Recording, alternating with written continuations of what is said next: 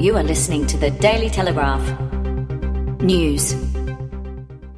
Hi, I'm Melinda Palmada with the top stories for Wednesday, June 26. Israel Folau star netballer wife has found herself in a firing line of the ANZ Bank, which has called her self-employer and issued a public statement condemning her. The bank approached New Zealand's Silver Ferns national netball team to distance itself from their star players' views. Maria has made no statement on the Folau furore and has only shared a post he made, appealing for funds for his legal fight against Rugby Australia. Top rating station 2GB has shoved aside host Chris Smith in a move which has further destabilized the Nine owned radio behemoth. The popular host cleared his desk and office over the weekend ahead of a stormy meeting with station management at Pyrmont on Monday. Temporary host Luke Grant was scrambled in a cover for Smith, who was back on air temporarily yesterday. It is believed he has been asked to swap nights to make his way for Steve Price. Lawyers for Kerri-Anne Kennerley's late husband, John, are suing the golf course where he fell suffering the devastating injuries that ultimately led to his death. The lawsuit seeking unspecified damages, interest and costs against Bonville International Golf Club was filed in the Supreme Court on behalf of Mr. Kennerley last September, five months before he died, aged 78. The matter was listed in the Supreme Court on Monday and was adjourned until next month to allow the club to file an expert liability report. The statement of claim says Mr. Kennerley was posing for a photo with his wife when he fell off the clubhouse veranda through a garden bed and onto the ground 57 centimeters below. In sport, the bad blood between Brisbane and South Sydney was spilled into a player transfer market, with the two NRL heavyweights locked in a mid-season poaching war. In the